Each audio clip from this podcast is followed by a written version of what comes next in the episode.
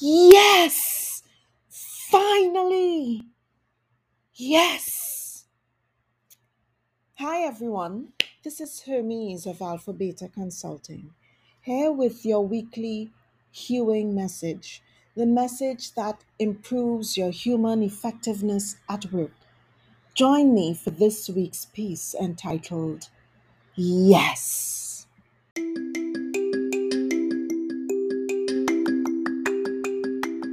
Wait for it. Wait for it. Wait for it.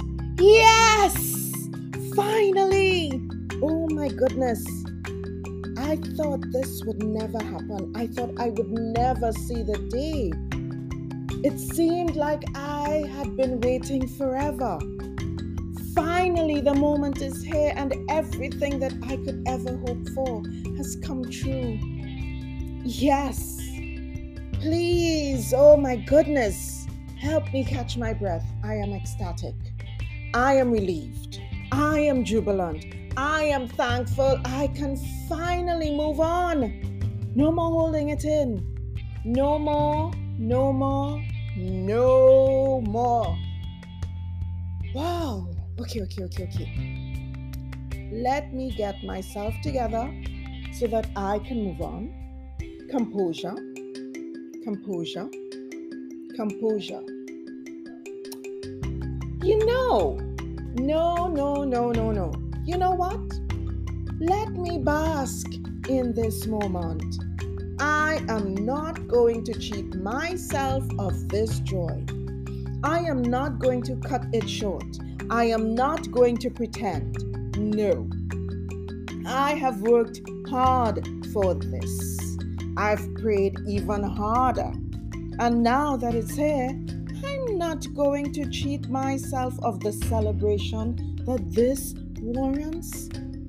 I have borne this pain, the agony, the defeat. Let me steep myself in the joy and the reward. I claim this joy. I shall not disown it. This is what I wanted. Have you ever been in a similar situation? You were hoping for something. Acceptance to university, perhaps. The deal closing on your new home. The client accepting your offer. The offer of employment after the interview. Your crush responding to your message. The new series or movie release. Have you been there? How did you react? Did you allow yourself to celebrate? Or did you quickly sweep it under the rug like it was nothing big? We do cheat ourselves that way, don't we? Oh, we're very good at letting everyone know when we're carrying a cross. Somehow, though, when we've made it through the storm, when we've struggled through the rain, when we are clawing our way through the wilderness, after we've done all of that, we are afraid to celebrate. We wear our pain like we were born for it, but we are afraid to embrace our glory. Think back to the last time you got good news. How did you receive the news? Did you openly rejoice or did you smother your excitement? Did you wear your thrill as innocently as that happy little toddler running out to see her mommy or daddy at the end of a long day? Or were you the nonchalant, ultra suave, can't let them see me excited, cool cat who just nodded and said a quick greet? My friends, did it ever occur to you that celebration is a form of gratitude? Did you not cry, cuss, get angry when you did not get what you had been hoping for? So now that you do have what you were hoping for, why are you all bashful about celebrating when you do receive it? Let your celebration embellish your gratitude. Sing your song of joy. Shout out with a thankful heart. Shout out with a jubilant heart. Do your dance. You wear that smile.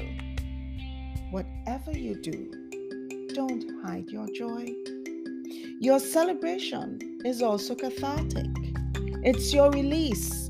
It's your purification. It is your emptying self of all of the stress, the anxiety, the pain, and the grief that were bottled up inside that now need to come out.